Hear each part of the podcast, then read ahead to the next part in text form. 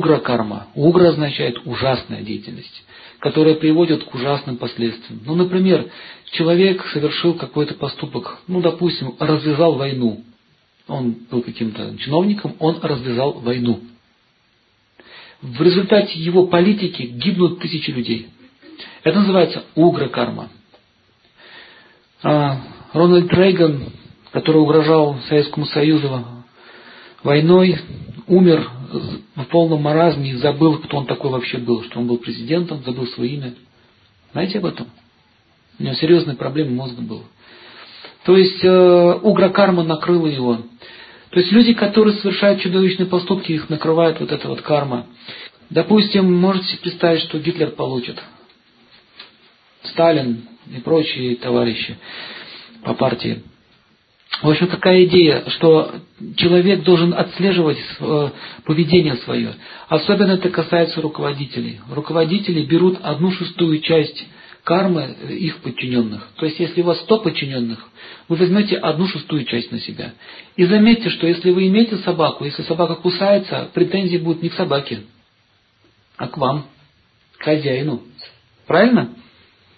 Почему? Потому что вы ее руководитель. Вы ее хозяин. Так вот, любой хозяин отвечает. В семейных отношениях муж отвечает за членов своей семьи. То есть, если что-то происходит в семье, муж несет ответственность. В том числе и за детей. Так вот, воспитание детей э, напрямую связано с нашей деятельностью в прошлом, настоящем, будущем. То есть тот, кто воспитывает правильно детей, дает возможность подняться на гуну благости ребенку, такой человек зарабатывает себе очень хорошую судьбу он получает счастье уже в этой жизни и в следующем получит. Подавляющее большинство людей не верят в следующую жизнь. Они опираются на, на такие факты. Я не помню свою прошлую жизнь, поэтому это не может быть. Хорошо. Такого человека нужно спросить, можешь ты вспомнить, что ты делал в этот день год назад? Вот попробуйте сейчас вспомнить быстро так вот, на скидку. Ровно год назад, в этот же день, что вы делали? Ну, кто-то вспомнит, если напрягется. Но кто-то может помнить даже свое детство. И то фрагменты. Заметили, наша память держит фрагменты. Яркие события, день рождения, праздники, какие-то тяжелые события в жизни. Но подробности мы уже не помним. Если еще отмотать дальше нашу жизнь назад, э, детский возраст, грудной возраст, мы вообще ничего не помним. Мы не помним, как мы были в утробе. Но мы же не будем отрицать, что нас там не было. Мы же там были. Это факт. Так вот, э, на каком основании люди заявляют, что я не помню своей прошлой жизни, поэтому ее не может быть. Это не имеет под собой никакой основы. Таким образом, э, почему человек попадает вот в эти вот гуны? Это связано с его типом сознания. Немножко разберемся в этих гунах. Тамас. Опишите э, качество этой гуны. Тамас, вообще-то слово означает то, что разрушает, или то, что ведет к страданию. Тамас. Тьма тьма в сознании. Ночью, ночью царствует тамус. И вот заметьте, что ночью в основном выходят э, на прогулки люди такие нечистые, э, алкаши начинают выходить, да, какие-то крики появляются странные. Заметили, да? Днем они спят. Тот, кто, кому нравится жить в ночное время, им, они посещают бары, рестораны, э, ночные клубы, они активизируются ночью. Крысы ночью активизируются мыши ночью активизируются, тараканы начинают по ночам действовать. То есть это их время. То есть животные, которые активизируются ночью, они находятся под сильным влиянием тамоса. И следующая характеристика. Тамос имеет свой запах.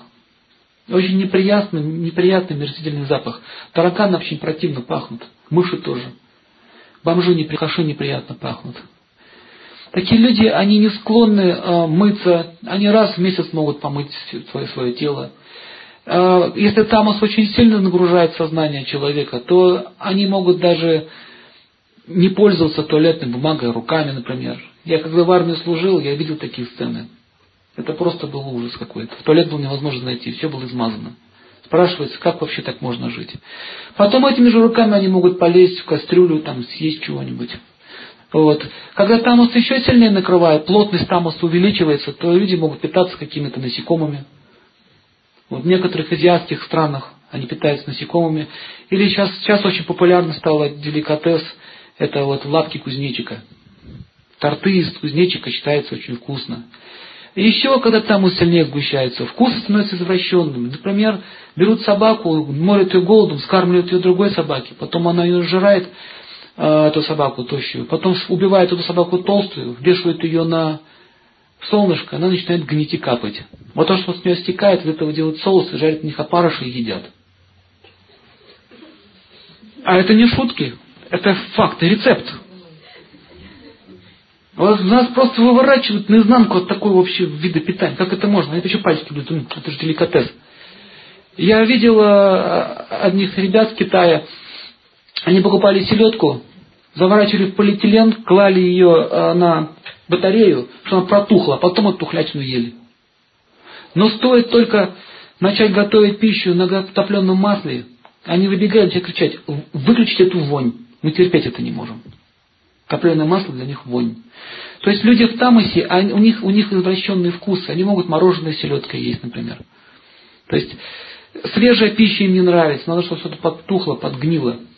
Также к тамусу относится категория мясной пищи. Мясо это тоже тамагуна. То есть, если сейчас приоткрыть глаза, посмотреть честно этот продукт, что такое мясо, господа? Труп. Вот что мы едим. И когда говорят, что цивилизованный человек не должен есть мясо, его называют сектантом. И за это в Советском Союзе посадили очень много людей. Вы знаете, что вегетарианцы и кто, кто йогой занимался, все в тюрьмах сидели? Знаете об этом? Я, я, у меня есть друзья, они уже старше меня на 20 лет. Они сидели в тюрьме, и знаете, что им присвоили? То есть они занимались йогой, преподавали йогу, и все последователи перестали есть мясо, и их арестовали, и присудили как а, вредительство здоровью советских людей. Вот такая статья была. Очень много людей садилось в тюрьму только из-за того, что они вегетарианцы. А, если вы вспомните времена э, коммунистические, как измерялось благосостояние людей? По наличию колбасы и водки. Если есть колбаса в магазине, значит с экономикой все в порядке. Помните? Тема. Сейчас мы уже видим, что тамагуны такой плотный нет. Уже появляется различная информация, люди уже питаются так, как они хотят, то есть нет такого жесткого давления. Есть выбор. Таким образом, тамагуна – это пласт сознания, который не дает возможность подниматься, прогрессировать вверх. Идея в тамагуне, то есть любая мысль в тамагуне, все к уничтожению и разрушению, любая философская мысль, направленная на разрушение, это называется тамас. Таким образом, а, гуна страсти чем отличается от тамаса? Люди в страсти, они уже не привязаны так сильно к невежеству. Они уже думают, что полезно для их здоровья, что нет, что э, благоприятно для их жизни, что нет. Чаще всего они мотивируются. Например, человек в невежестве, ему скажи, что вот это, допустим, вот мясо твое, вот, которое 49-го года заготовка, это вредно, это не полезно для здоровья. Даже медики-то знают, две кислоты выделяются, трупные яды. Это даже медики знают. Но при этом, при этом человек в тамосе говорит, ну и что? Вот так вот, смотри, ну и что? Мне нравится, я буду есть. Моя родственница умирала, у нее болела печень жутко, она брала сало и ела. Как только он съедает кусок сала, у нее хватает печень. То есть жир при больной печени нельзя есть. Да? Это даже ежику в лесу понятно. Но, но ей это было непонятно. Приезжала скорая, делали уколы. Легче становилось, опять берет сало, кусок ест. Я говорю, что ты делаешь? Тебе то ела, ем и буду есть. ест больницу. С больницы сало. Сало – больница. То есть люди в невежестве, они как Чунгачкук, дважды наступают на одни и те же грабли. Они не могут отследить. Допустим, напивается человек, вот он напился, пьяный уже, обокрали, избили, унизили, работы лишился. Я не буду больше, не буду, все. Как легче стало, опять пьет. То есть человек в тамосе не может отследить, он выводов в своей жизни не делает. Что хорошо, что плохо. Страсти, а не другие. Они отслеживают, что-то я вот сало поел, печенки плохо стало. Все, я это есть не буду. Он заботится о себе. Человек в страсти думает о своем благополучии. Человек в невежестве не думает о своем благополучии. То есть они гурманами становятся, очень избирательны в еде, они э, очень хорошо отслеживают свое материальное положение, а тамосе им все равно, богат он или беден, ему все равно. Главное, чтобы выпивка была. Таким образом, видите, что это разные пласты. То, что описано в ведах, гуны держат людей на разных уровнях. Наше желание Какой гуни выбираешь? Эту, пожалуйста, под этой будешь. Это как настройка радио. Какую волну хочешь, такую ловишь. И Сатва гуна или благость, чем он отличается? Допустим, с той же едой. Он не просто не ест эту пищу, потому что это вредно для здоровья, как есть вегетарианство двух типов. Я не ем эту пищу, потому что это вредно моему здоровью. Видите, это страсть. Но человек благости, я не ем эту пищу, потому что я люблю животных. Не в виде биштекса. Я просто ценю жизнь. Видите разницу, да? Мотивы разные. Поэтому вегетарианцы в страсти, они рано или поздно, они могут перейти обратно на это. У них нет такой вот внутренней философской доктрины, что это неприемлемо для меня, это не для человека. Но человек в благости, он никогда никого не осуждает, и при этом он не позволяет э, делать что-то противоестественное, аморальное. То есть он печется о своем моральном благополучии. Это стоит на первом месте. Так вот, воспитание в гунах э, дает разные плоды. И сейчас мы с вами рассмотрим, как эти гуны влияют на воспитание детей. Итак, начнем с тамаса. Когда дети не имеют должного внимания, и родители при этом абсолютно ну, не интересуются его жизнью, например, они могут поить его пивом. Видели таких? Могут поить пивом ребенка, могут, могут давать ему попробовать покурить. Ну, в общем, они выполняют любые его капризы. Такие люди, родители не отслеживают, что вообще будет с этим ребенком. С раннего, самого раннего детства они брошены в произвол судьбы. Чаще всего они бегают до, самого, до самой ночи. Упадает где-нибудь в коридоре, уснул. Они ее просто подбирают, бросают на кровать. То есть абсолютно не занимаются их воспитанием. Хочешь гуляй, гуляй. Хочешь курить, кури.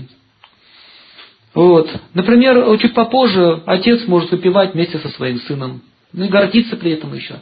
Мы сейчас с сыном хлопну по стаканчику, все будет хорошо. И вроде как бы нормально, да? Но какие будут последствия? А, у них теряется субординация. То есть между отцом, матерью, сыном и дочерью нет вот этой субординации. Они не понимают, как нужно относиться к старшим, а те не понимают, как нужно относиться к младшим. Таким образом, ребенок начинает называть отца на, на, на «ты», так вот очень фамильярно с ним разговаривать, как с друганом. Да? Такие вот отношения. А родители, допустим, мать становится своей дочери подружка, и они могут с ним хихикать вместе, играться вместе, какие-то глупости вместе совершать, ходить наслаждаться вместе. И таким образом а, они не могут уже больше на них влиять. Например, они могут давать своим родителям непристойные замечания, дети. Или общаться с ними очень таким повышенных тонах. Ну, например, так, мама, помолчи. Тебя не спрашивают. Сиди спокойно здесь. Да? Почему, почему они так себя ведут? Потому что они так были воспитаны.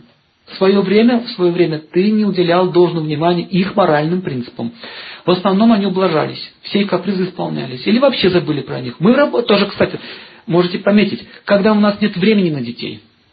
Если нет времени на детей, это тамос значит, и, значит, они будут учиться на улице. Улица их будет учить. Будет их учить чужой дядя и чужая тетя. А также уличные эти мальчишки криминального характера. Будут их тоже обучать. И потом они удивляются, кто вообще, в кого он такой вырос? Ты же мой ребенок. Но папа был всегда на работе. Мама всегда занята. Вот это вот первый признак тамагуны, что у родителей никогда нет времени на детей. И я думаю, что в вашей, в вашей жизни вы с этим встречались. Кому-то из вас тоже не хватало, чтобы родители уделяли вам внимание. И это сильно повлияло на отношения в будущем. Итак, если дети делают непристойные замечания своим родителям, или вообще не считают нужным замечать их, это результат тамагуны. В возрасте 10 лет начинает процветать фамильярность. Заметили, что в этом возрасте они начинают все вот так вот вести уже фамильярно? Например, они могут разговаривать не только со своими родителями, так вот тыкать им, они также, а этот дядька там, там этот Пашка там, этот Васька твой. Почему он так говорит? Потому что в их семье царит такая атмосфера, она царила. Если родители общаются между собой в гуне невежества, в каком это стиле происходит? Допустим, жена обращается к своему мужу, каким образом? А, в ведические времена называли э, своего мужа как праву, господин означает. В России они называли друг друга по имени и отчеству. Даже, даже дворянские сословия, они не позволяли себе тыкать друг другу. Помните, да? До сих пор даже в культурных семьях из-за высочайшего уважения друг к другу они не позволяют тыкать друг другу. Там, мой муж Иван Иванович, или Анна, Анна, Анна Петровна. То есть они обращаются очень почтительно. А женщину брали за руку, да? целовали в губы. В индийском варианте они выражали поклоны друг другу. В старину, в старину на Руси а, жена, когда встречала своего мужа, что она делала? Касалась его стоп. Это древняя традиция. Касаться стоп. А, а муж давал ей свои благословения. Касался ее головы. Таким образом, э, вот это вот благослов... знак благословения, он перешел сейчас у военных. Благословляю вас всех. В Ведах описано, что мужчины, когда э, правильно обращаются со своими женами, то дети впитывают, впитывают эту культуру с самого детства. Вы знаете, как начинался день в ведические времена? Родители они одевались в красивые светлые одежды и приходили в зал приветствий. В доме был такой зал, назывался зал приветствий.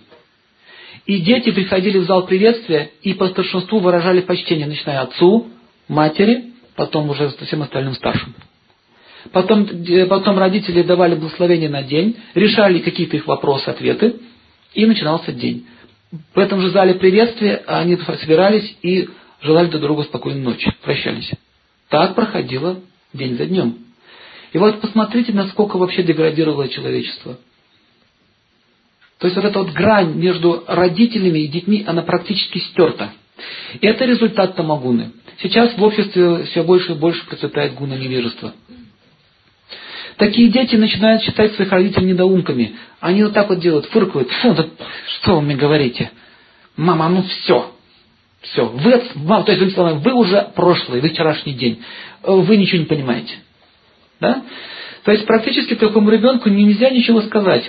Они очень цинично реагируют на своих родителей. В чем проявляется цинизм? Например, когда говоришь что-то ребенку, он вот так сидит. Вот так. Вот так. Ты, ты все понял, что я тебе сказал? Да. Что ты понял? Все. Вот так, смотрите. Это означает, пошел бы ты, а? Куда подальше. Сначала боится. Он боится, он боится сказать слух, пошел ты. Потому что получит сразу. И вот пока родители имеют силу над ним, и пока они зависят, они им приходится терпеть. Когда эти назойливые родаки от меня отстанут. И что, что дальше происходит? Они вот этот цинизм свой все больше и больше увеличивается, и вследствие этой гуны появляется безумие, ненависть. Например, дети могут бить своих родителей. Мне очень много людей жаловались. Например, одна женщина рассказывала, что ее внучка избивает очень жестоко. Выживает ее из дома. Говорит, я хочу, чтобы ты сдохла как можно быстрее. Так и говорила. Хотя ее отец погиб, и она, она практически взяла роль, роль матери на себя. Я же для тебя, доченька, все делала. Я же, доченька, я же для тебя живу. Ну вот и сдохни для меня быстрее. Оставь квартиру мне. Почему, почему же они такие становятся жестокие? Потому что не, культив, не было культивации гуны благости. В основном жизнь крутилась вокруг материальных вещей. Материализм стоял на первом месте. Итак, э, вот эти вот чудовищные поступки, как убийство своих родителей. Очень много таких случаев, что родители заказывают киллерам ради, ради, ради имущества, ради денег. А сколько судов идет – Однажды известный астролог доктор Рау, э, может быть, слышали про него, популярный человек, и он приехал в Америку с лекциями, в Соединенные Штаты. И он вопрос задал, как вы считаете, я вот прочитал в газетах, что дети имеют право подавать суд на своих родителей. Как вы считаете, это правильно? Он говорит, да, да, это правильно. Он говорит, я не буду давать вам лекции. Вы не понимаете элементарных, элементарных нравственных норм, у вас нет. Вы общество варваров, как вы можете понять такую науку, как астрология? извините, до свидания, он уехал оттуда. Они говорят, да, да, мы, мы, мы считаем, что это правильно. То есть, э, когда дети прекращают уважать своих родителей, это означает конец цивилизации. В Ведах было предсказание, что Кали-юга началось с того, что дети прекратили уважать своих родителей, а родители больше не защищают своих детей. Так начинается эпоха Кали. И в конце концов будет все разрушено. Есть предсказание, что под влиянием гуна невежества, по, мере развития Кали-юги, банды малолеток будут ходить по улицам и истреблять население.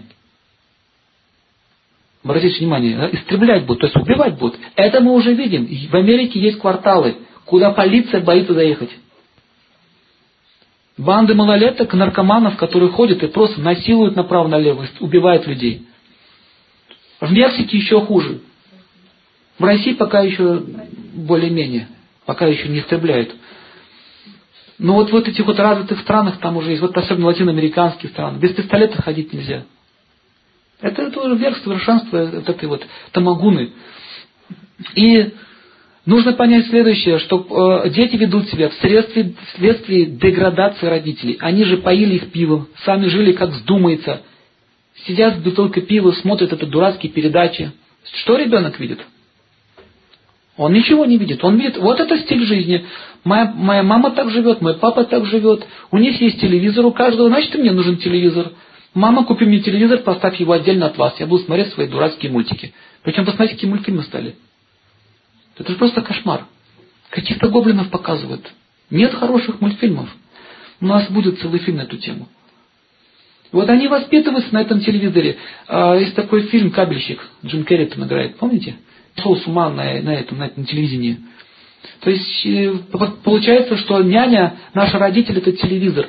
И вот в основном дети воспитываются вот на этой культуре, которым навязывается извне. И они в присутствии детей могут ругаться, скандалить, там, матом крыть. И я в Липецке, когда э, проводили программу, на, сверху, на, на этаже, этажом выше жила семья, и ровно в 9 часов вечера, как я понял, наверное, муж с работы приходил, все собирались, как по расписанию – все, летит посуда, крик, мат, ребенок кричит, прекратите, мама не, мама не бей папу, папа не бей маму. Каждый день. Вот мы ровно месяц там жили, это было каждый день. Что там вырастет? Понятно, что там вырастет. Ничего хорошего там не вырастет. Покалеченная душа еще одна. И что самое интересное, если спросить таких родителей, зачем вы это делаете, они смотрят безумным взглядом, не лезьте в мою жизнь. Вот так вот. Мой ребенок, что хочу, то и делаю. Захочу, вообще его убью. Захочу, не убью. То есть на таких людей практически невозможно. В результате этой деградации появились общества по защиту детей. И они начали эти законы сдавать, чтобы дети как-то жаловались, чтобы как-то их успокоить. Вы знаете, что до, до такой степени доходит, что многие родители продают своих детей на органы, на вторсырье. Это, это факт. Просто продали их на органы и все. Распотрошили его как курицу. За большие деньги. Сейчас уже в роддомах многие женщины боятся рожать, потому что детей воруют. Могут подменить. Здорового взять, больного подбросить и так далее. То есть вот этот беспредел, он будет все больше и больше. И также, также нужно понять, чем больше родители гуляют, наслаждаются, звучит мат, полный бардак в доме, жена не уважает мужа, муж всех тиранит, дети все это впитывают. И вот это вот то, что они впитали, они вернут им в полной силе. То есть детство это как пружина. Вот то, что вот ты сжал, с такой же силой будет удар. Так действует карма. Не все, конечно, пьют и дебоширят. Есть более-менее интеллигентные семьи, интересуются то, что происходит в душе у, у ребенка. Это тоже там из своего рода. Допустим, они видят, что родители сражаются с соседями, вообще никого не уважают. Постоянно звучит критика. Они сидят за столом, вот вся семья сидит, кушает, и родители кого-то критикуют. Вот дядя Петя такой, дядя Петя Маня такая-то, все вот такие, и вот всех критикуют. Или какие-то политические темы обсуждают. Ругаются при этом, злятся и так далее. И таким образом вот эта культура, она навивается ребенку. Человек не видит недостатки в своем сыне, потому что они у него есть. И в ведической системе э, была предусмотрена школа специально для детей. Э, родители отдавали детей на воспитание. Сейчас не могут дети учиться. Почему? Потому что учителя боятся их учить. Не дай Бог, ты накажешь моего сына, я же тебе голову отрежу. Да? Вот кто, кто педагог, тот знает, что ему очень тяжело. Но в те времена они просили, отдавали мудрецам на воспитание, пожалуйста, сделайте из моего сына человека. Делайте, что хотите. Да и сделайте только из него человека, как правильно воспитывать. И судьба таких детей становится очень тяжелая. Они будут покалечены на всю жизнь. Но эти дети родились в таких условиях не просто так. Почему он не родился в хорошей семье? Потому что он сам такой. Он хотел этого. Очень многие говорят, что вот детей наших развращают, там мультики показывают ужасные, эти программы компьютерные жуткие, эти игрушки. Почему это? Но я провел такой эксперимент. Я наблюдал за разными детьми. И знаете, что я заметил? Они хотят. Они хотят эту культуру. Они родились, чтобы играть в эти игрушки. Это эпоха для них. То, что и было написано в Священных Писаниях, что Кали-юга – это время для последних негодяев. То есть тот, кто хочет полностью наслаждаться вот этим вот безумием, им дается все возможности. Потому что в те времена их даже не пускали в чрево. Они где-то должны жить. И для этого была выделена это вот отрезок времени. И две причины вот этой вот эпохи Кали. А побесчинствовать, побеспредельничать, как ты хочешь, и в конце концов разочароваться в этом. Я заметил, что им нравится. Вот, например, я видел одну игру, детскую, для девочек сделана игрушка. А, называется «Создай семью». Может, видели, да? Такая игрушка. «Создай семью» называется. То есть, что она делает? То есть, создается, она может дом купить, она может... Это все компьютерная игра. А, мужа выбирает. И причем, смотрите, что там показывается. Как ты выбираешь мужа? Там написано сексуальность, богатство и различные варианты мужа. Дальше. Обеспеченное наследство. Машина перечисляется, какие у него есть машины. Выбирай, какая у тебя есть машина. И вот эта девочка, она уже э, воспитывается вот на этой вот этой игрушке, какая, ага, я хочу мужа вот с этого, вот этого, вот этого, и вот что-то машина была. Все, она построила себе домик. Дальше теперь, ребенка, табличка, зачать, заработать, не можешь его содержать, не хватает денег, сдать приют. Так? Сдать приют. Дальше а, что-то зачать. Я говорю, ну-ка нажми. Хотел посмотреть. Ну-ка нажми, как это происходит. Нажали. Зачать. Игрушка рассчитана на, на детский возраст. То есть 9-8 лет. Я что там увидел, это, знаете, самая настоящая порнография. Как они там начинают этого ребенка. Не буду изображать. Это было что-то. Там язык на плечо и так далее. Дальше, потом они довольны выходят с этой кровати, она беременеет, и она, значит, рожает этого ребенка. И счет предъявляется на этого ребенка. Значит, счет, как ты можешь его содержать. Если у тебя есть счет и работа, он, значит, муж отправляется на работу. Если счета этого не хватает, они его распьют. Классно, да? Дальше, друзья. Следующая тема. Друзья. Друг пришел. А, варианты встречи гость. Гость пришел, варианты. Ругаться, толкнуть, сильно толкнуть, драться, оскорбить. Все. Друг пришел к вам в дом. Ругаться, толкнуть, оскорбить, вытолкнуть. Ладно. Следующее. Вышел на работу, не нравится муж, выбери другого. Богаче. То есть можно играть в сети, типа в сети, вдвоем. Та девочка богаче стала. Они могут меняться. Подарить мужа, принять мужа, обменять мужа. Родители, родители больные, сдать, сдать дом престарелых, похоронить.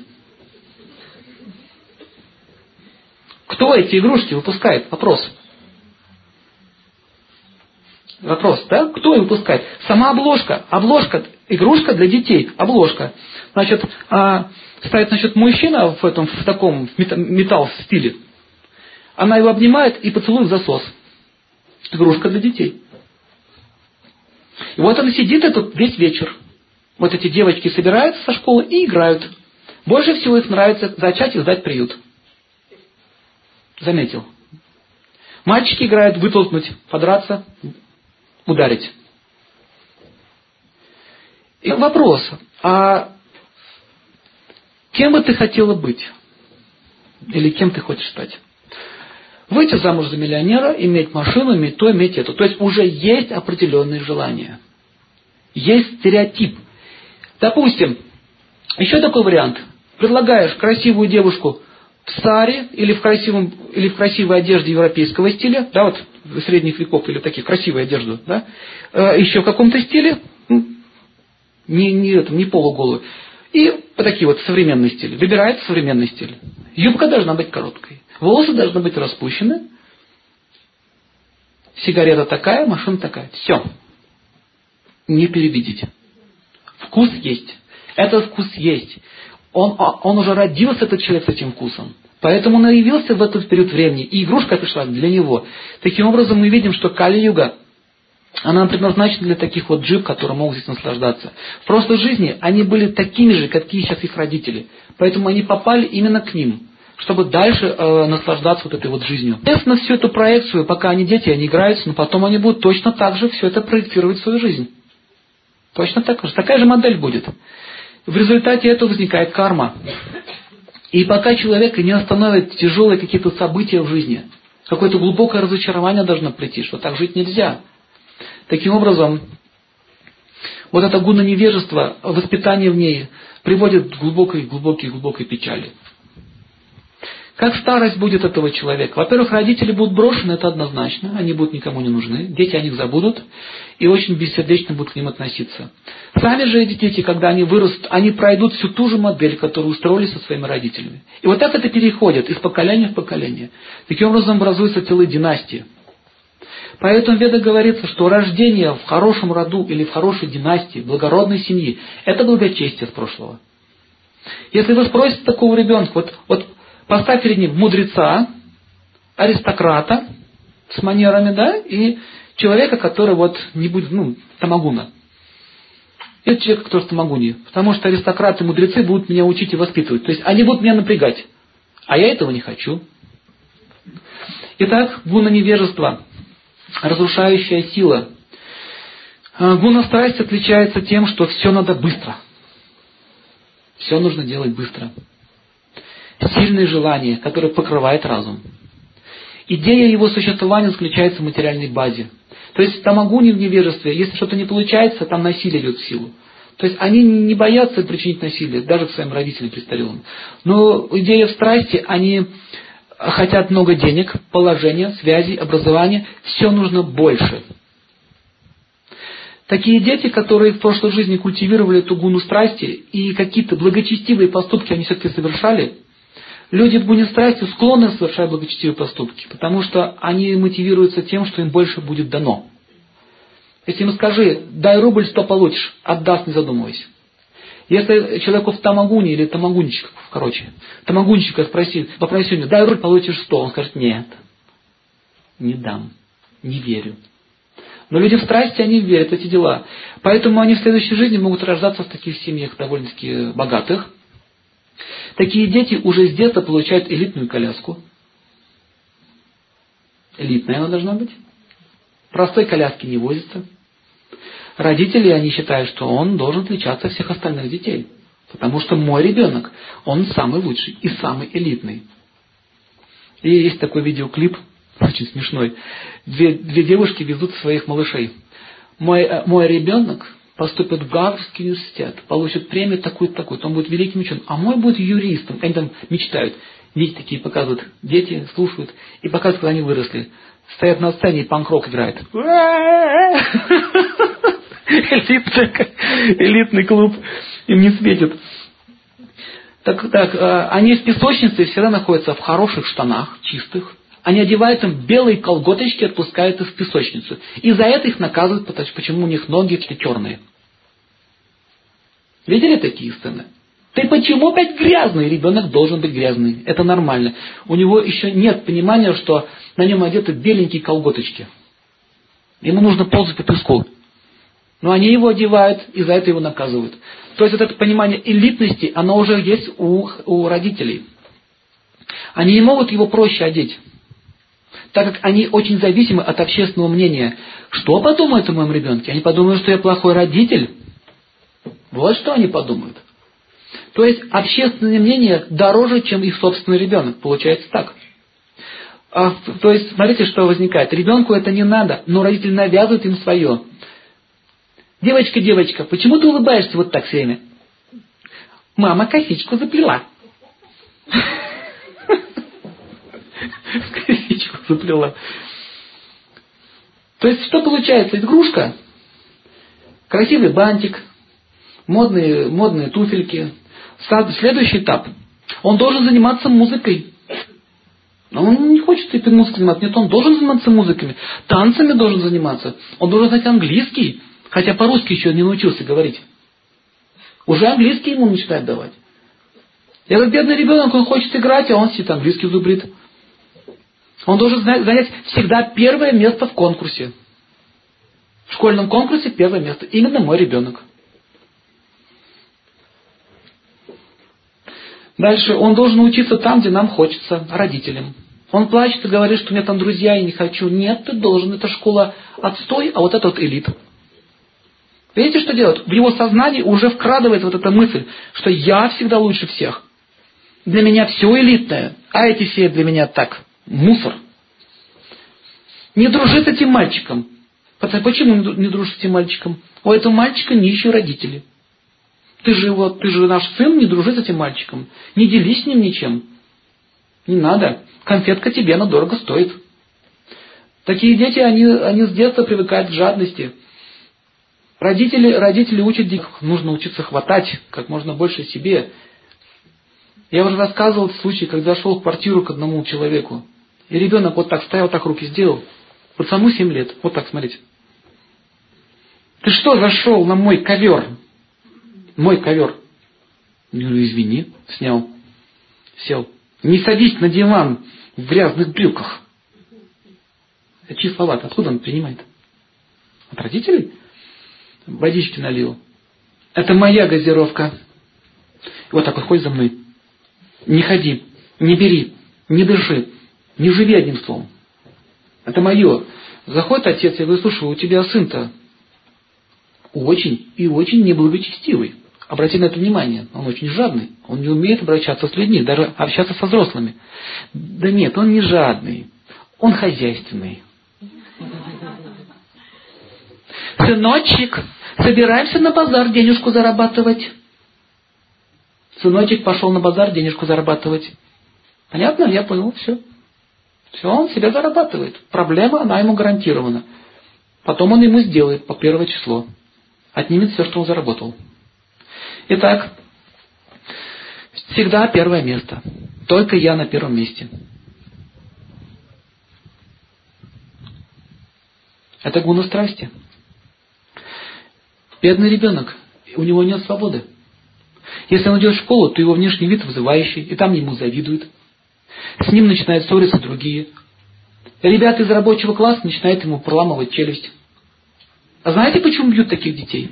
Потому что родители стали причиной то, что с ним так относится. Они его одели изысканно, чтобы он выделялся от всех. Посмотрите, какой у нас сын.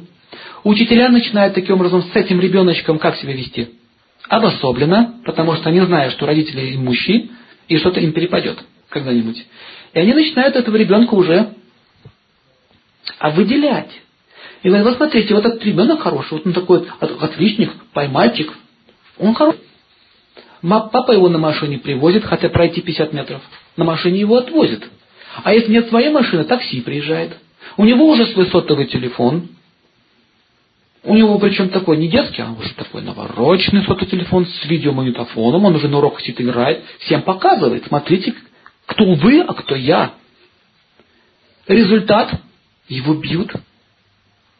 Так, моего мальчика ударили. Ничего себе. Кто посмел? Вася Иванов его ударил. Вася Иванов, сын плотника. И я разберусь с его папой. Берет братву, приезжает к папе. Почему твой сын ударил моего сына? А? Вот такая позиция. Начинается война. И что вы с ним сделаете? Ну, дети все равно его не будут любить. Они будут его презирать, потому что он гордый. Он ведет себя неправильно. Но виноваты в этом не ребенок, а родители, потому что они разрешили ему быть таким. Вот в чем вопрос. Однажды Сильвестр Сталлоне, известный актер, давал интервью в Петербурге. И его спросили, а как вы ребенка... Ну, вот я слышал, что ребенок пешком в школу ходит. Он говорит, да. И на мороженое сам зарабатывает. Хотя он миллионер. А почему вы так строго к нему относитесь? А потому что я был в шкуре бедного человека и знаю, к чему приводят деньги, которые зарабатываются неосознанно, то есть которые получают так легко. Я знаю, что это выйдет. Поэтому мой сын должен быть сначала человеком. И если я посчитаю нужным, я оставлю ему наследство. Смотрите, какая позиция интересная, да? Он, этот сын рядом сидел, говорит, а вы обижаете своего папу? Он говорит, нет, я люблю папу. Все, у него нет претензий к нему. Это, это, это древний метод воспитания детей. То есть э, он может дать своему, своему сыну потом наследство и деньги. Проблема не в том, чтобы отнять у него все это. Но нужно давать это богатство в уже созревшие руки, когда он должен быть созревший как личность. Его моральные принципы должны быть непоколебимы. Тогда ты можешь получить целое царство. Например, вот в истории Махабхарати. Читали Махабхарату? Надо вот вам фильм посмотреть. 300 миллионов людей, кроме России. Есть книга, а есть фильм. Вам нужно будет, э, вот Махабхарата, и, и вам нужно будет фильм найти. Есть все фильмы? 94 серии. Вообще гибель ведической цивилизации. Это, это, это хроника, документальный фильм. Ну как, он художественный, но события были по-настоящему. Прекрасная игра. Может быть, там драки не голливудские, но игра прекрасная. То есть сам сюжет. Там показано падение нравов, как, как погибла эта культура. И там описывается какой-то Дурьотхан, который был очень привязан с детства к власти. Отец Дитарашта, это он родился в семье очень прославленного рода, династия Бараты. Бараты был известным императором по всему миру, он правил всей землей. И они были их потомками. И он настолько привязался к своему сыну, и он позволял ему все. Хотя мудрецы говорили, у тебя ребенок жестокий, смотри, он уже в детстве детей убивает. И он все равно закрывал свои глаза. Он говорит, все для сыночка, все для него. И чем это кончилось? Погибло 680 миллионов человек. Столько беспредела он устроил, этот его сыночек. И даже самого, самого отца нас лишил наследства и всего остального. Он ушел в горы полным разочарованием в конце своей жизни. И там Вьясадева описывает, эта история описана для того, чтобы вы просто посмотрели, чтобы вы поняли и сделали вывод. То есть вся эта история Мхабхарата с глубоким смыслом. И сам э, автор он говорит, что ничего плохого нет в том, чтобы дать ребенку деньги, положение, но тогда, когда он созреет. И раньше так было принято. Отец внимательно изучал, насколько сын созрел. Если он не созрел, он не давал ему ничего. Таким образом, он спасал его от больших несчастьев. Если, если допустим, такие дети станут богатыми и придут к власти, представляете, что они будут творить с обществом? Вот то, что мы сейчас и видим. Такие дети ходят по супермаркетам с мамой или с папой, и они его обслуживают. Я вам рассказывал, как одна девочка зашла с мамой в этот магазин, не магазин, а в салон, где ногти полируют, как он называется? Педикюрный салон. С зонтом с таким большим. Она вот так идет, и все люди вот так вот по стеночке идет, величество идет.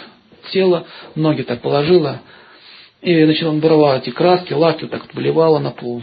То есть беспредельничала. И они все были в шоке. Ничего, ничего, моя доченька отдыхает. Все растраты я заплачу.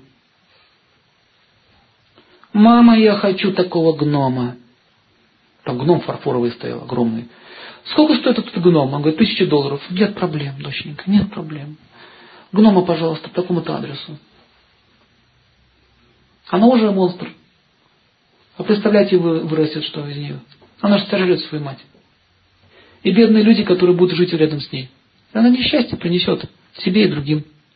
Такие дети, их души, они остаются потемками для своих родителей. Как вот этот главный герой в игрушке, фильм «Игрушка» французский, помните, Пьер Ришар там играл? Мальчик, помните, влюбился в него. Те его баловали, а он не влюбился. Вот это и есть воспитание в страсти.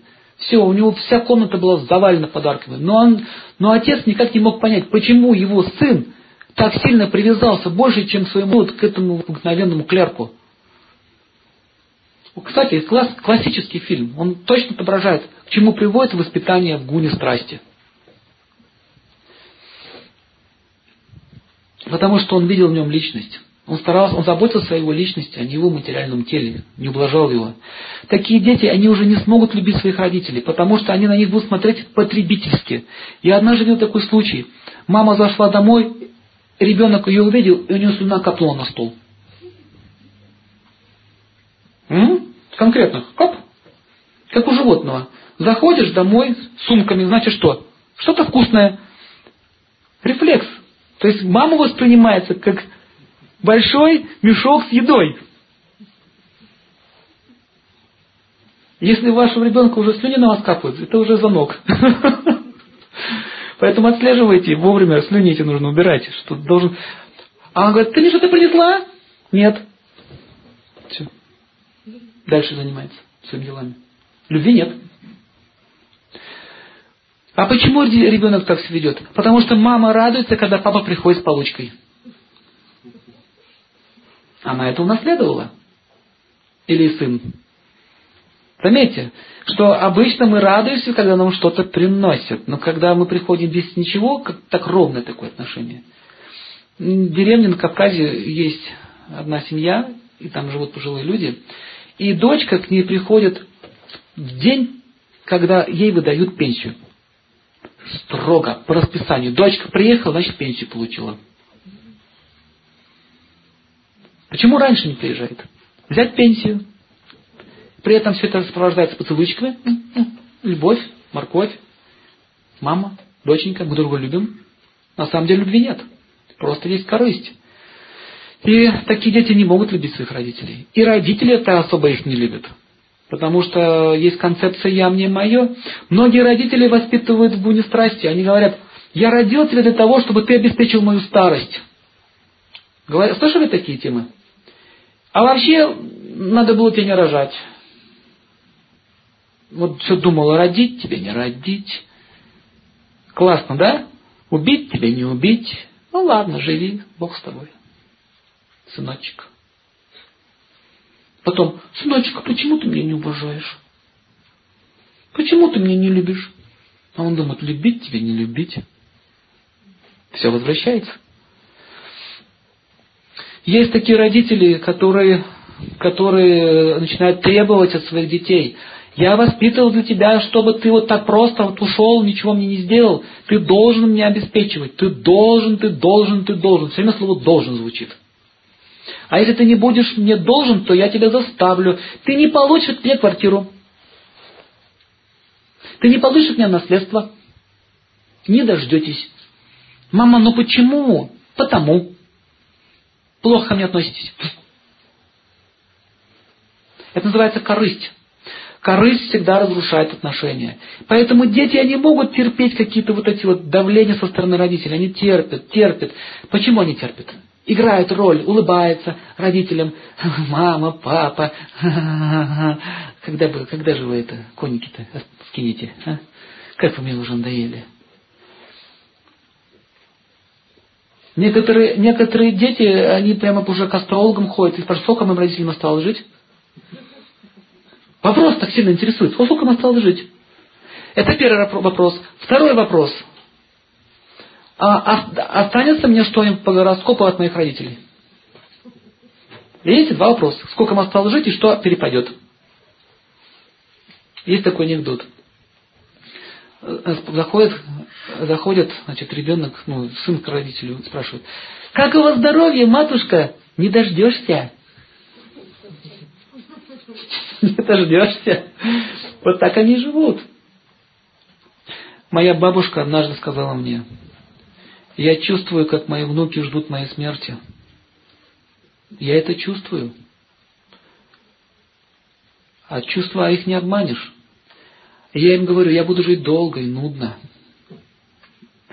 Вы не дождетесь. И так иногда бывает. Бывает так, что родители переживают своих даже детей. Дети умирают раньше них. Представляете, какая боль? Вырастить свое чадо, выносить своем, под сердцем под своим. И потом он просто будет ждать, когда вы умрете, как гриф ждет, когда его жертва будет готова для употребления. Вот это ужасное состояние. Ты умираешь, и тобой стоят и ждут. Потом после смерти, и еще на этом все не заканчивается, душа выходит из тела и начинает видеть, как его имущество начинает растягивать в разные стороны, и как они ругаются друг с другом из-за этого. И представляете, какая картина ужасная. Он, боже мой, что они делают? Не трогайте мои вещи. Моя бабушка после смерти во сне приходила к моей сестре все время, они жили с ней. Она была очень привязана к чистоте, и все время всех мучилась этой чистотой. Ты должна мыть посуду. Мойте посуду всегда и везде. И вот во сне она приходила, каждый день говорила, вы что думаете, если умерла, посуду мыть не надо? Представляете, анекдот. Я, говорит, вас и здесь достану. С того света вас достану. Я говорю, что, серьезно? Говорит, да. Вот стоит только мне не помыть посуду. Во сне приходит говорит, бабушка и требует, чтобы мыли посуду. Следующий сон. Вы почему обои мои переклеили в моей комнате? Кто вам разрешил? Зачем вы вынесли, выкинули мой старый шкафчик любимый? Вот такая привязанность, она дает от страдания даже после смерти. Итак, вот это начинается с чего? Что ребенок обкладывается всеми возможными благами. Нищета это тоже порог, это другая крайность. Детские, как говорится, деревянные игрушки, бедное детство, это другая крайность. То есть э, люди всегда склонны впадать в крайности. То в одну, то в другую. Либо совсем все отнять от ребенка, либо завалить его. То есть нужно иметь разум, чтобы понять. То есть он может играть, и он, конечно, ребенку нужно что-то давать, он же, он же хочет всего этого. Но нужно отслеживать его сознание, чтобы он не, не относился к вам потребительски. Вот что нужно отслеживать. Цените, нужно отношение. И быва, в буне страсти воспитания в чем проявляется? Итак, мама или папа, они не могут уделить должного внимания своему ребенку, и они откупаются от него. Что значит откупаются? Они приносят какие-то дорогие подарки или какие-то игрушки дорогие. Ну, откупаются одним словом. Думаю, таким образом он покрывает свои вот эти вот проколы воспитания детей. Таким образом, это тоже неправильно делается. Ребенок приучается к мысли, что родителей можно просто эксплуатировать.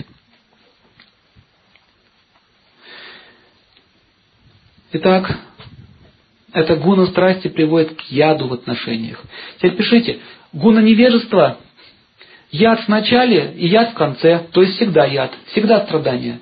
Гуна страсти, э, нектар с начала, все так нектарно, детки родились, все это хорошо, и яд в конце.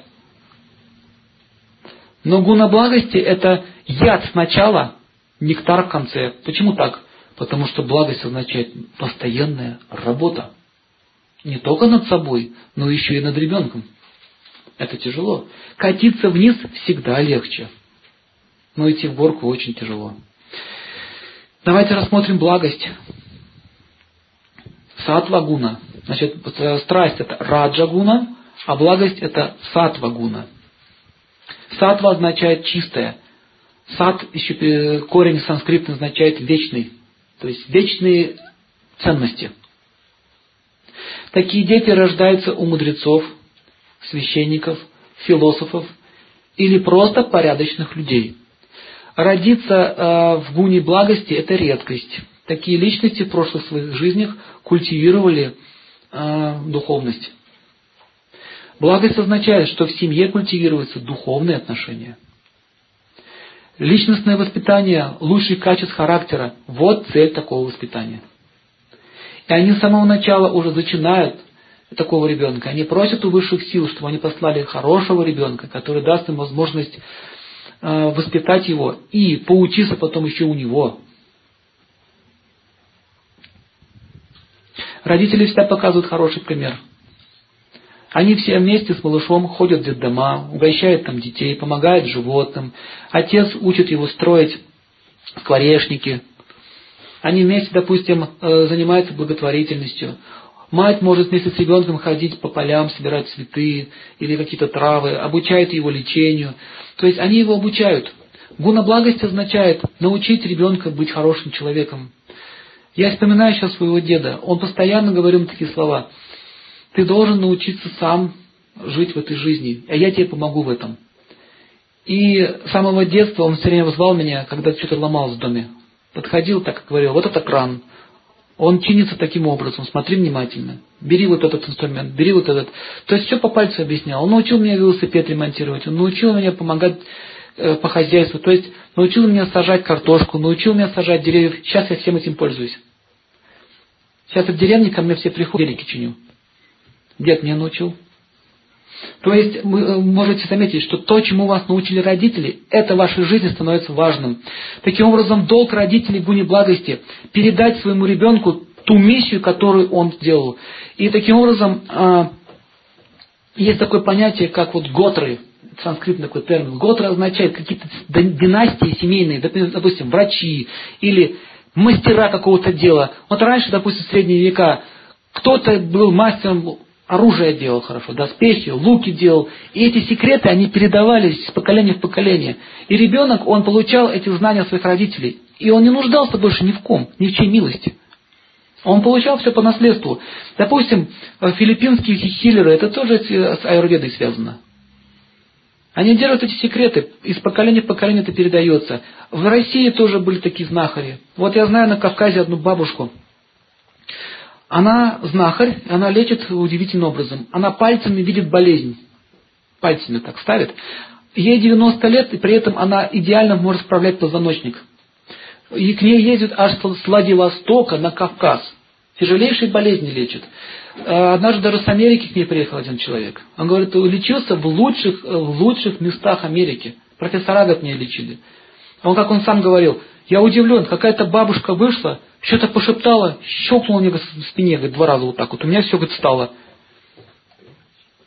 Как это происходит? Я когда я с ней разговаривал, говорит, скажите, как вы это научились?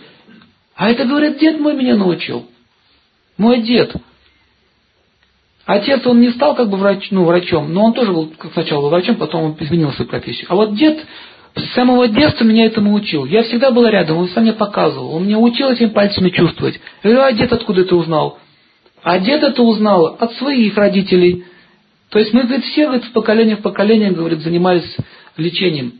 Так вот аюрведические врачи до сих пор в Индии сохранились. У них нет таких больших лабораторий, но у них есть все. И писания, и инструменты. То есть вы, и все знают, что это династия врачей. Им не нужны эти дипломы. Сто лет никому они не нужны. Что такое диплом? Это способ оборовывать население. Вот и все. Чтобы, если хотите чему-то научиться, нужно идти к мастеру, и он нас научит по-настоящему. У нас будет еще тема по образованию. Итак, Бугуна благости означает, что родители становятся гуру для своих детей. Никакой фамильярности. Гуру это, это кто такой? Как переводится слово гуру? Гуру переводится тяжелый, наполненный знанием. Недавно а, мой племянник позвонил мне по телефону и говорит, у нас будет э, ну, конкурс по лекарственным травмам в школе. И я, говорит, э, хочу в нем участвовать, а я ему учил, ну, мы с ним ходили по полям, ему показывал, какие травы, что лечит. И он меня спросил, вот я немножко забыл, как вот эта трава называется, которую вот на котенках лечили. Вот, вот напомни, я забыл. Я говорю, чистотел. Вот. Я буду писать, как он сказал, диссертацию по чистотелу. Ему 10 лет. Диссертацию он будет писать. Занял первое место. И он говорит, меня научил мой дядя. Такой гордо так. А ваш где врач? Он говорит, да, и я буду врачом. То есть, то есть, смотрите, ребенку есть чем гордиться. У него есть опора. И в таком случае, вот смотрите, когда вы учите ребенка, а он начинает как-то чудить, и говорю, ну смотри, вот ты, ты вот хочешь быть врачом, при этом ты не милосерден. Ты вот тут кошечку вот не заметил, что она больная. Если он тебя уважает, он начинает тебя слушать. То есть это признак гуны благости. Уважение к детям, дети начинают уважать тебя. Как только это э, воцаряется взаимоуважение, ты можешь давать им моральные принципы. Дети на что смотрят? На внутренний мир своих родителей. И они обычно подражают. Если они видят, что в доме постоянно кого-то лечат, постоянно кого-то кормят, постоянно кому-то помогают, у них естественным образом это возникает.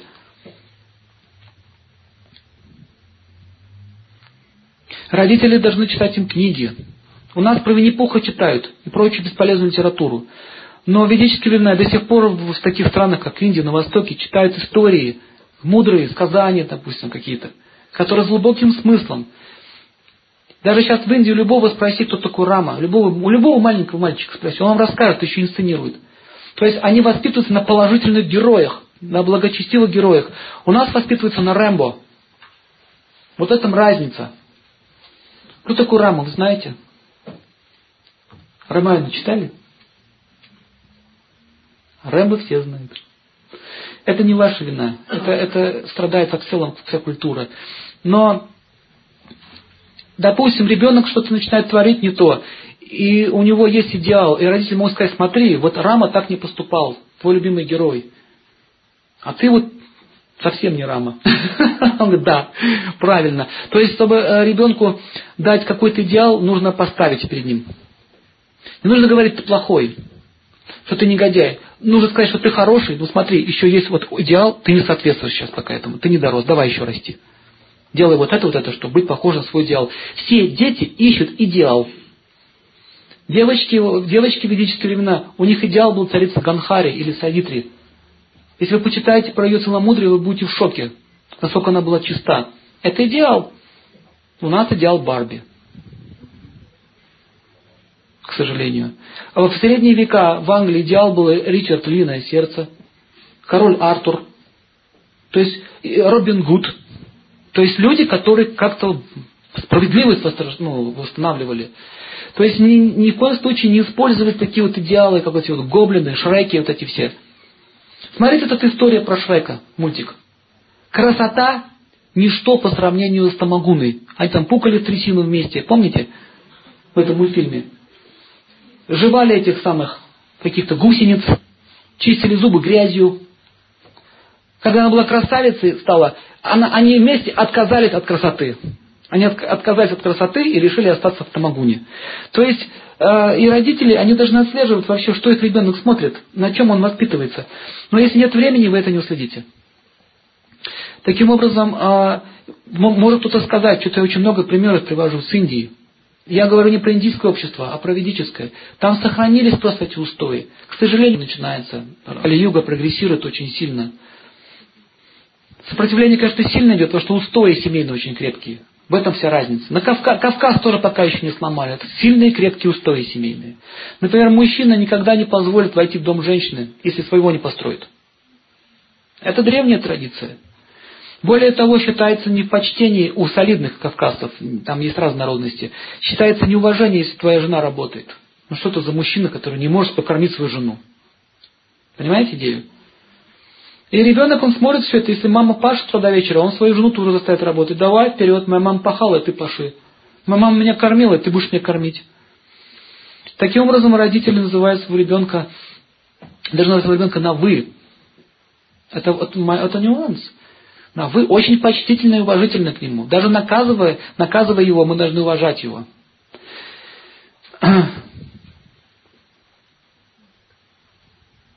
Так, благость начать понимание, для чего я родил ребенка. Если спросить у любой девушки ребенка, она скажет, что Ну зачем тебе ребенок нужен? Ну как, ну у всех есть, у меня должно быть. Ну мы же не кошки, чтобы катиться, в конце концов, да? У, у, у кошек такая модель. Так, листа наступила. Нужно катиться. Любой ценой. Мы же люди. Поэтому возникает только вопрос, зачем тебе ребенок? Семейные традиции нужны для того, чтобы твой род очищался. И если вы сейчас заложите эти традиции, ваш род будет очень чистый в будущем. А потом, в следующей своей жизни, вы можете отправиться на, не, на высшие планетные сферы и стать покровителем этого рода. Так возникают ангелы-хранители. Вопрос, кто такие ангелы-хранители? Они есть, они реально существуют. На санскрите их называют питты или предки – и раз в год проводят целый обряд. Несут цветы, дары предкам. И на Руси это было. И у индейцев это было. И во всех странах мира это было. Сейчас про предков наших забыли. То почему? Когда мы забыли про своих предков, теряется что? Семейные традиции. Если нет семейных традиций, возникает разбал. Я заметил, что даже в некоторых местах на Украине до сих пор сохранились семейные традиции. Я заметил, что девушки со семейными традициями резко отличаются от тех, кто без традиций. И мужчины тоже. Вот один случай я вам расскажу. На Кавказе была свадьба. Подходит, значит, отец и говорит слово. Дорогие мои дети. И у него в руках вот так вот клинок. Вот этот такой кинжал это родовой, ему ведь тысячу лет.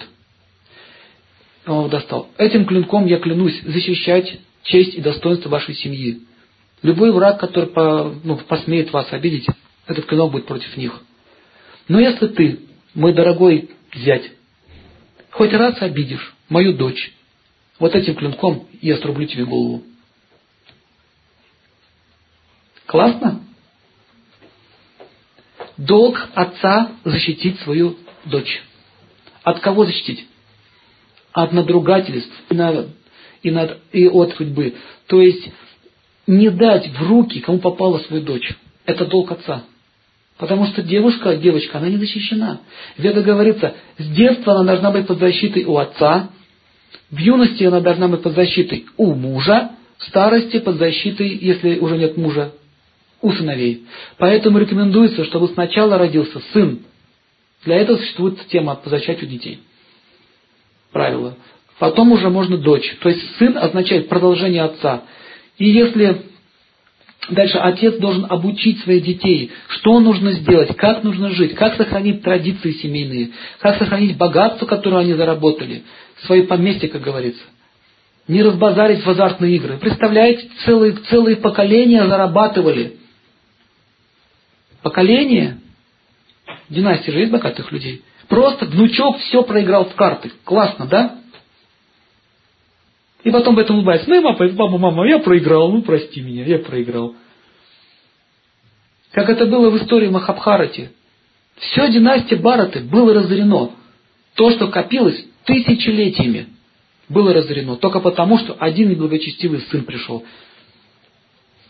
И когда Абхижма, великий, вот этот, великий человек, который остался еще, нес эти традиции древнейшие, он лежал на ложе стрел, весь израненный, и он плакал. Знаете, что плакал? Не того, что стрелки в нем были воткнуты. Он говорил, как я посмотрю в глаза своим предкам? Что я им отвечу, когда они меня спросят, что ты сделал с нашим наследием? Вся культура, все, что строили наши предки, ценности, цивилизацию, мировой порядок, что ты с этим сделал? Это проблема великих людей. Ну, мы маленькие люди, но у нас тоже есть эти проблемы. Когда предки спросят нас, что ты сделал со своим родом? А это произойдет, кстати. Вы знаете, что доктор Моуди, который занимался процессом а, обследования людей, которые возвращались с потустороннего мира, ну, которые были в клинической смерти. Слышали про него? Он рассказывал, что очень многие встречались со своими предками. Многие из них были очень, ну, очень, так сказать, не под впечатлением от их жизни. Так вот, ангелы-хранители – это те, которые вам покровительствуют. Это кто-то в вашем роду в прошлом когда-то умудрился подняться на высшие миры. И он становится покровителем. Поэтому в одной семье есть покровители, в другой нет. Иначе какой смысл, да, вот, чужому человеку защищать ваш род? Правильно? Поэтому Старайтесь предков не забывать, это очень важный момент. Если, если дети приходят на кладбище, допустим, к своим предкам и носят им цветы, и при этом а, они слышат, допустим, наставления своих дедов. Это, кстати, должен делать отец. Отец должен так говорить. Мои предки говорили мне вот это, вот это, вот это. Сынок, ты должен дальше перенести теперь вот эту традицию. Таким образом, а, почитание старших э, как при жизни должно быть, так и после смерти. Вы знаете, что есть такой закон. Если после смерти не несут даров предкам, они не могут существовать. Там, где они живут, в том мире, им становится очень бедно и плохо. Так устроена Вселенная. Поэтому эти люди, которые не несли даров, они сами оказываются в таком положении. Итак, благость означает понимание, для чего я строю свой род, какие мои отношения. Сейчас люди в основном копят материальные богатства. Ну, вырастил ребенка, ну, дал ему денег, ну, дал ему машину, дал ему дом, дал ему все. Дальше что? Он же несчастен, он начинает пить, гулять, развратничать, проматывать всего же состояние. Потому что нет ответственности. Итак, чего нужно избегать? В семье не должны играть в азартные игры. Потому что ребенок потом может этим пострадать. Он может заболеть этим, начнет проматывать все.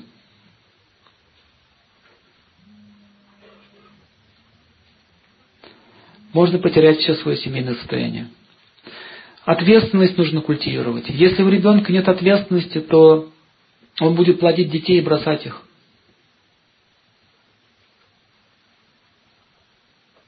Воспитание в благости значит дурной компании. Что такое дурная компания? Не нужно говорить, что твои друзья никчемные люди. Нужно объяснять ему, что ты благородный человек. Выбирай себе подобных людей. То есть через, через поднятие его внутреннего эго, не эго, а его внутреннего достоинства. А если он будет видеть, что вы благородно живете, он сам поймет, что да, это не для меня. У меня однажды был такой случай. В Петербурге с Индии приехали учиться в, в, в Кушерский колледж студенты. У меня там сестра училась. Я периодически приходил, помогал там бабушке по работе кое-что делать. Это было давно, лет 10 назад. И Я с одним индусом встретился и говорю, ты откуда приехал? Он говорит, с Вриндавана. Вриндаван святое место. Смотрю, у него там браманский шнур вот здесь висит. Браманский шнур означает, он из готра священников. То есть это считается высший класс. Я говорю, вот, и что ты здесь научился делать? Он такой подумал. А он курил стоял. Правда, говорит, я курю, хотя я приехал со священного места, что я здесь делаю? Он бросил сигарету и ушел. Больше никто его там не видел. То есть, если есть благочестие, благочестие у человека, но он попадает в дурную компанию, он может упасть. И очень далеко.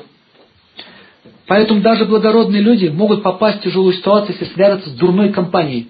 Поэтому такие компании нужно избегать. Как этот человек, он попал, он сам не понял вообще, что он делает. Им вообще запрещено курить, интоксикацией заниматься. Я говорю, ты с Вриндавана приехал, чему ты здесь научишься, посмотри. У вас такая культура богатейшая. И он, он оценил это. Просто никто ему это не сказал. Поэтому родители, они должны отслеживать, где их сын, где он находится, с кем он водится. Дальше отец должен отследить, чтобы его, чтобы его сын не связывался с распущенными, развратными женщинами. Как можно определить, что женщина распущенная? Как только сын начинал, начал дерзить своим родителям, значит он связался с распущенной женщиной. Все, первый признак. Уважающая себя женщина никогда не позволит, э, ну, чтобы так разговаривать с родителями. Но она уже начинает его оттягивать. Не слушай родителей, я все знаю. Начинает его тянуть.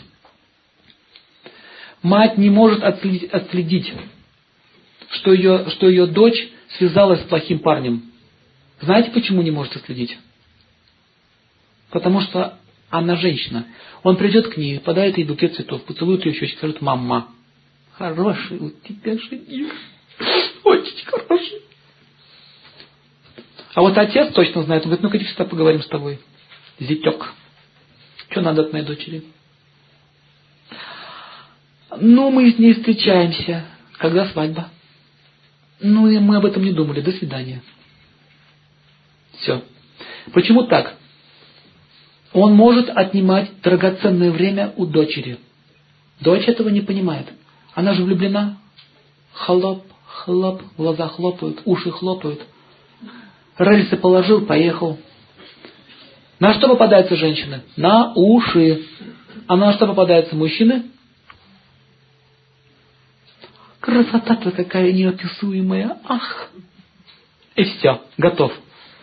Так вот, мужчина должен а, отследить свою дочь. То есть он не должен ей разрешать болтаться с кем попало. Ну как, ну что, вмешивать в свою жизнь? Объяснять, раскладывать позицию. Итак, смотри, ты уже три года с ним встречаешься. С ним, извините. Три года. Почему это продолжается? Он собирается тебе жениться? Нет. Почему нет? Спросите у него, почему нет? Ну мы же любим друг друга. Зачем нам осквернять паспорт этим дурацким штампом? Какая разница? Я же тебя люблю. Опять рельсы положил. Она, да, действительно. Другой момент. Если ты считаешь, что паспорт не имеет никакого значения в наших личных взаимоотношениях, это его слова? Его. Давай распишемся. Какая разница, стоит или нет? Пусть будет. Ломки пошли. Почему ломки-то идут? Вопрос, ты хочешь с ней жить или нет? Да. Распишись. Подтверди свои слова. Не могу. Знаете, что это означает? Балуется он дочкой вашей, балуется, наслаждается ей. А потом при первой возможности ее бросит. А года-то идут. Кстати, девушки имеют выбор до 25 лет. После 25 лет им становится тяжелее выйти замуж. Вы это заметили? А мужчинам легче жениться после 30. Легко так. Раз, построились в ряд. Зульфия, Гюльчатай, Зухра, Лева, за мной. Гюльчатай и Зухры будет очень много. Так устроены природой. Поэтому девушки должны не тратить свое время, когда у них есть выбор. У них стоит очередь на выбор. Она выбирает. Раньше был такой обряд самвара. Выбирали. Женщины выбирали мужей. Отец подсказывал. На что нужно обратить внимание? Доченька, проверь его на ответственность. Как проверить на ответственность? А где мы будем жить, дорогой? У бабушки с дедушкой. Хорошо. В комодике. А где ты работаешь? Я пока об этом не думал. Хорошо. А что тебе нравится? Рок-музыка. Хорошо. Что тебе еще нравится? А ты знаешь, дорогой, у нас будет ребенок. А что с лицом случилось? А что такое с губами? Не знаю. Что же тебя перекосило этот дружок? Не знаю. Плохо вдруг стало. А что плохо стало? Ясно? Почему не обрадовался? Отец радуется, когда такие вещи происходят, но ему перекосило. Это признаки. Следующий признак – хроническое опоздание на свидание. Он опаздывает. Говорит, извини, задержался. И так каждый день. Вот так он будет каждый день опаздывать на работу, домой. На пару ночей так задержался где-то. Понимаете? Опоздание уже есть в природе, у него в его сердце. Дальше что нужно проверить? Я тебе подруга или кто? Подружка. А я хочу быть женой. Ну, ты много хочешь. Уважаемая себя женщина, я тебе не потаскушка, чтобы так у самой ходить. Это называется смирение и целомудрие.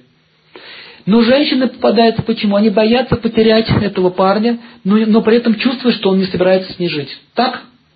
Так. И она боится услышать «нет».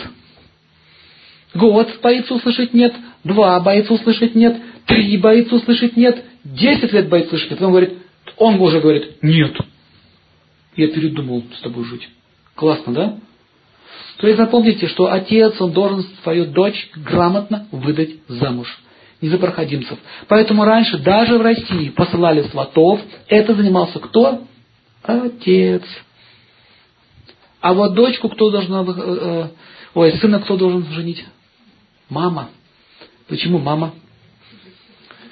Потому что папа-то на невестку как среагирует? Пришла красивая женщина, понимаете? А он уже старенький, а женщина молоденькая пришла. Какая красивая у тебя женщина! Сынок, давай. Давай, сынок. Поэтому папе такие вещи не доверяйте. Он все. Омлел. Мать знает, что этой девице надо от моего сына. Сразу видит. Это они однополые. Модно, можно вас, мамзель, поговорим? Пойдемте. Села. М? Комната нравится, да? Квартирка нравится, да? Что такое говорите? Помните эту история? Любовь и голуби. Когда любовница пришла, бурчикает к ней. Я пришла к вам как женщина к женщине. Она начала ей рассказывать, потом, вы знаете, что такое, не понимаешь, что такое любовь. Она такая, ты? Так это ты! Ей вон. То есть, то есть женщина, очень быстро включается в тему, что, что нужно своего сына этой девочки. Сразу. Но, но ребята, когда влюбляются, у них просто сносят голову. Просто сносит. Вот у женщины, у нее есть стопор. Даже, даже когда она уже она думает. Она думает, вообще, что я делаю? Может, не надо? Но когда уже тан тан тара тара та тан уже не думает. Все, поздно. А мужчина ничего не думает. Он...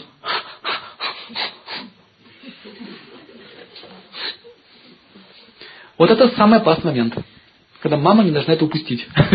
Момент Половое влечение очень сильно. Женщины э, с 16 лет по 25 очень привлекательны, у них сильная энергия от них исходит. Поэтому мужчины не могут устоять. И так далее. Следующее, они должны привести своих детей к совершенству, научить этому в детстве выбирать себе будущего мужа и жену. О, когда! Он уже должен выйти в жизни с правильным пониманием, как найти себе мужа и жену. Не вестись на чувствах. Поэтому первое, что он должен научиться в детстве, это контролировать свой язык, раз, контролировать свои гениталии, два. А представляете, ребеночек вот вырос, или дочь, особенно дочь, приходит домой, из подоли принесла, а мама, воспитывай. А чей это хоть? Не знаю, не помню. Чей-то. Ну, у его сына тоже такие вещи могут быть. Кстати, сейчас многие дети и мальчики попадают в такую ситуацию. Вы знаете, что есть женщины, которые эксплуатируют. Они их совращают специально. Потом это все происходит, в пьяном виде он ничего не помнит, потом говорят, ты не изнасиловал. Тысяча долларов. Либо суд. Очень много таких случаев.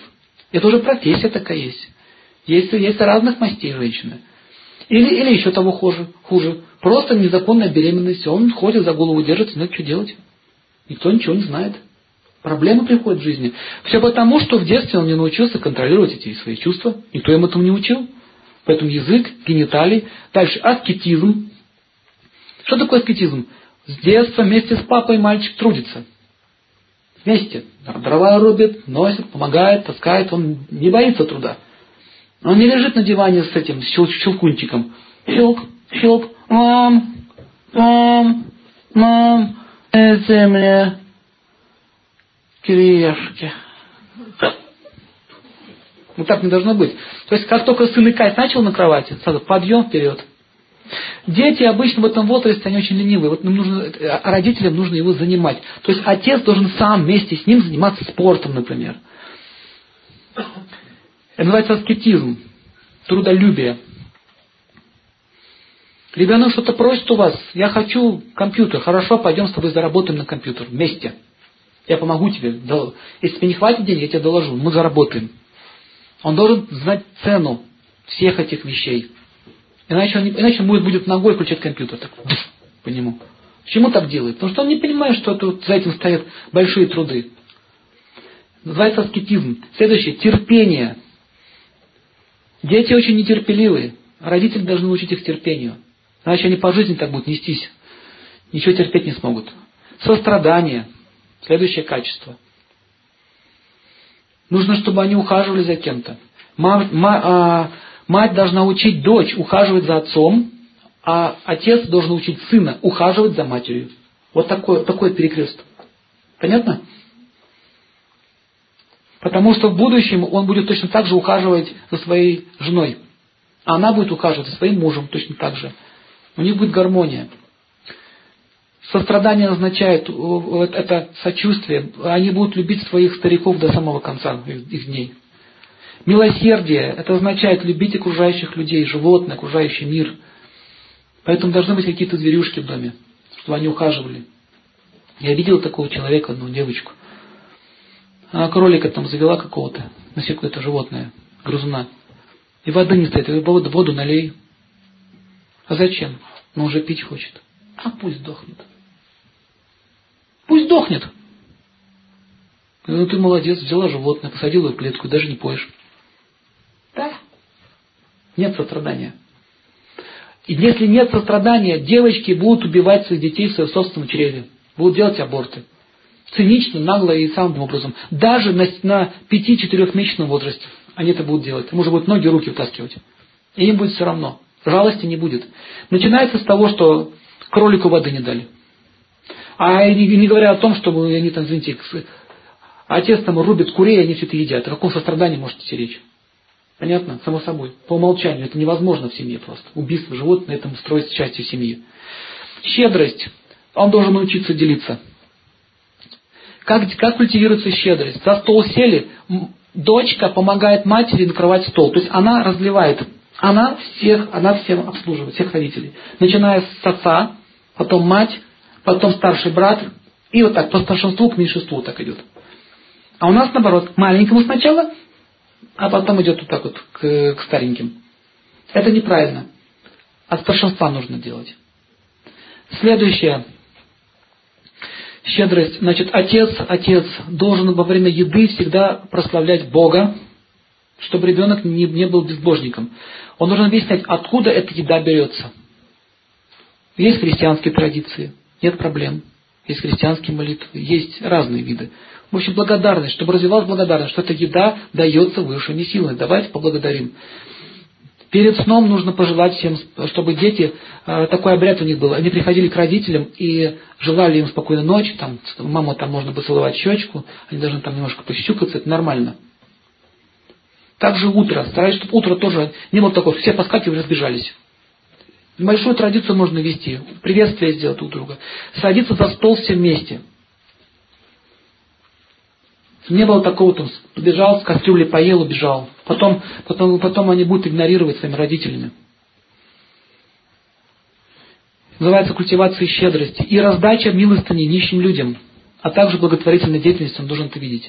Следующий. Контроль гнева. Ребенка нужно учить контролировать гнев. А также дети очень завистливые, они много хотят, ничего не, дозволено. Их нужно учить быть независимыми, объяснять. А также культивировать другие хорошие качества. Это их всего 26 основных качеств. Таким образом, это называется сила благочестия. Такой человек будет успешен во всех делах. Его богатство материальное не страшно. У него есть противоядие от него. Вот тогда-то ему можно вручить все состояние. Он его еще приумножит и передаст своему э, поколению. Он может быть предпринимателем и ходить в супермаркет, покупать дорогие вещи, но они его не испортят. Поэтому поймите меня правильно, я не против богатых людей. И веды тоже не против богатых людей. Против вот этой вот дури, из-за чего из этих денег возникает вот эта вот дурь. Богатство может стать большой ценностью в руках благородного человека. Он может столько благих дел сделать. Вот в заключается смысл накопления материального богатства, чтобы они стали причиной. Допустим, представляете, богатая семья, они накопили деньги и всей семьей построили храм. Представляете, как это здорово? Вся семья в этом участвовала. Представляете, как будет приятно, какое блаженство получить такие слова в свой адрес. Да будь благословенна та мать и отец, который родил такого человека. Или вот такие слова. Будь проклят, родила этого выродка. Есть разница в словах. Извините за грубость. Никакая мать не сможет вынести вот таких вещей. Ведь, а ведь так и есть. Нам нужно, нам нужно слушать хорошие слова. И представляете, родители как будут счастливы. Перед смертью я своей бабушке сказал такие слова. Она уже уходила. Я ей сказал, спасибо тебе большое, что ты отдала столько сил и энергии. Поверь мне, ты вырастила хороших детей. Я тебе позабочусь после смерти. Она так начала так рыдать. Она вот так рыдала просто, и вот смотрела на меня так вот. Она сказала, ради этого стоило жить. То есть родители, которые старались, старались, это галлоны крови и пота надо отдать, чтобы воспитать такого человека. Запомните, вы никогда не останетесь неотблагодаренными. То есть вы всегда будете находиться под защитой. Дети станут вам награда. Поэтому работа в благости всегда яд в начале. Очень тяжело. Представляете, столько придется работать. Столько дури придется вытащить из его сердца. Но в конце концов вы получите нектар. Таким образом, даже в этой жизни они заслуживают умиротворения и счастья. Высшая благость потом придет к чему? К пониманию, что есть высший смысл жизни. Дальше, что нужно ребенку объяснять, что в конце концов эта жизнь временна, и потихонечку подводить его к идее, что все в этом материальном мире рано или поздно закончится. Поэтому больше заботиться о своей душе. Вот это и есть гуна благости. Так написано в ведах. Спасибо большое. Давайте вопросы.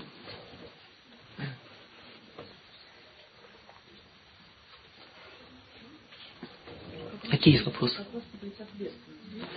А, очень хороший вопрос. Э, родители должны быть очень ответственны сами. Если они пообещали что-то, ребенку нужно сделать. Допустим, я куплю тебе эту игрушку завтра. Значит, нужно завтра ее купить. А потом может сказать, я когда-нибудь нарушала своих слов? Он говорит, нет. Почему ты нарушаешь? Видите, у вас будет сила, на которую можете переться. То есть, чтобы другого человека или, или указать на недостаток, нужно его не иметь самого, у самого. В этом заключается стиль воспитания – не, не требуйте от того, что сами не имеете. Допустим, ребенок хамит. Ты когда-нибудь слышал, что твои родители ругались? Он нет. Почему же так себя ведешь? Все, этого достаточно. Но и скажет, мама, ну ты сама. Не надо. Почему ты, почему ты вот с мальчиками то сводишься, то разводишься, а сколько раз ты развелась? Видите, то есть вот эти вот пороки родителей не позволяют влиять на детей. Нет силы, есть только физическая сила. Ответственность означает, что отец должен очень ответственно относиться к своей семье. Мать выполняет свой долг. То есть каждый выполняет свой долг. У нас еще будет тема дальше. Какие вопросы?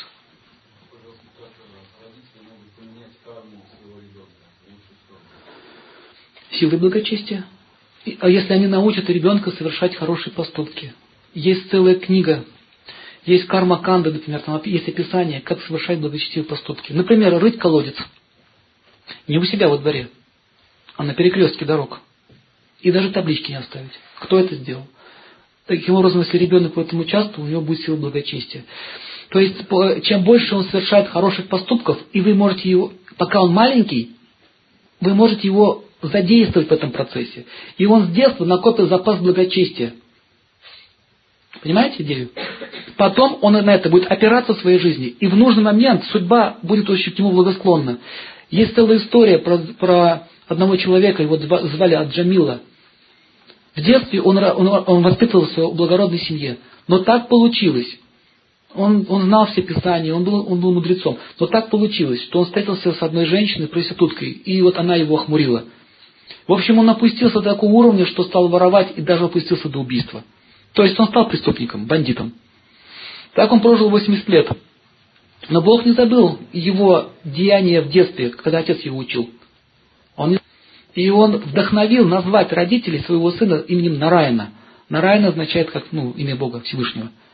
И он мальчик все время звал Нараяна, Нараяна. И когда он умирал, и к нему пришли эти ребята с низших миров, он на страх испугался, закричал, Нараяна, Нараяна, помоги мне. Он мальчика звал. Но это имя Бога было. И там пришли посланцы Всевышнего и говорят, стойте, не трогайте его. Он повторил имя Бога в момент смерти. Ну как же, он же грешник. Нет, вы плохо законы знаете. И, он, и, они, и там есть целая беседа, такая книга толстая. Беседа между вишнадутами и ямадутами. Там философская тема. Он описывает, почему он освободился от своих преступлений. Потому что он в молодости совершал благочестивые поступки. Поэтому сейчас ему был дан шанс произнести это имя. Вот смотрите, это же так просто. Вот умираешь, кричи, Нараяна.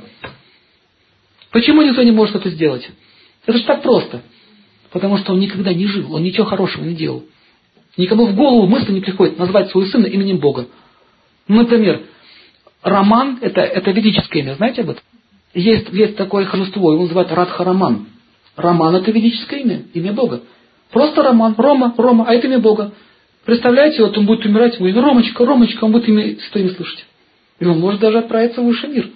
Это называется превратности судьбы. И почему его назвали это именно этим именем, связано с его прошлой жизнью. Случайно имена не даются. Есть причина. Таким образом, ответственность означает, что мы должны думать не только о материальном, еще и о потустороннем. Что дальше, какая судьба будет моего сына дальше, по ту сторону его жизни. Следующий вопрос. В общем, резюме всего этого сказанного.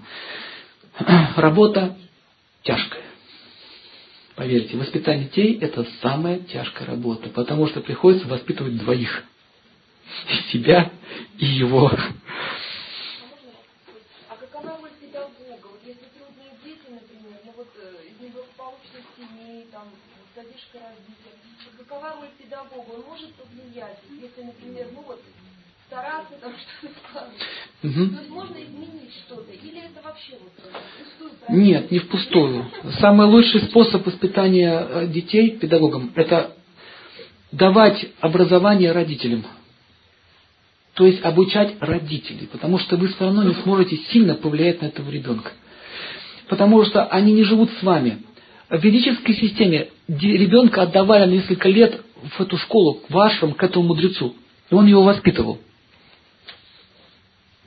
У нас нет этой системы. Хотя на Руси она раньше была. И царевичи отдавали на воспитание в монастыре, они там учились.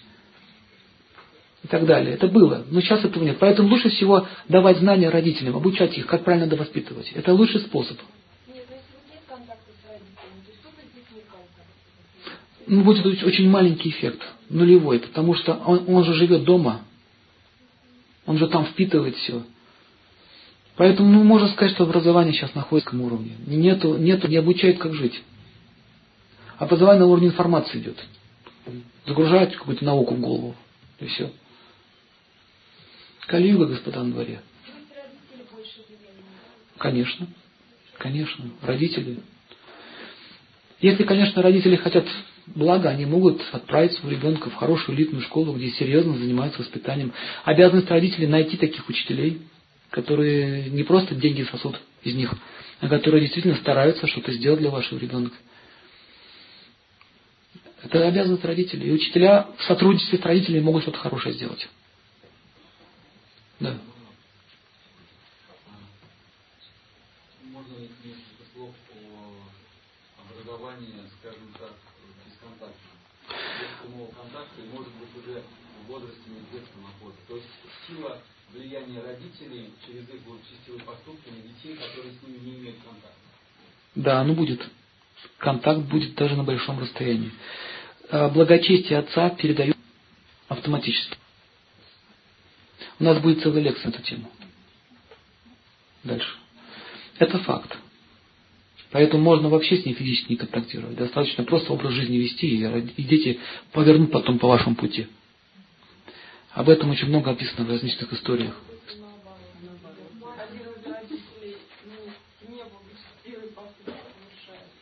Будет смешано, смешано будет. Я понял, будет смешание. И то будет, и другое будет.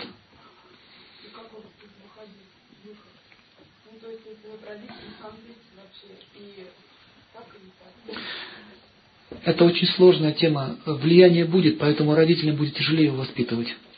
Тот, кто сейчас с ним. Он сам не может понимать, откуда идет из него вот это состояние. Это связано с астральным миром. То есть а, а поведение отца и матери сильно влияет на него.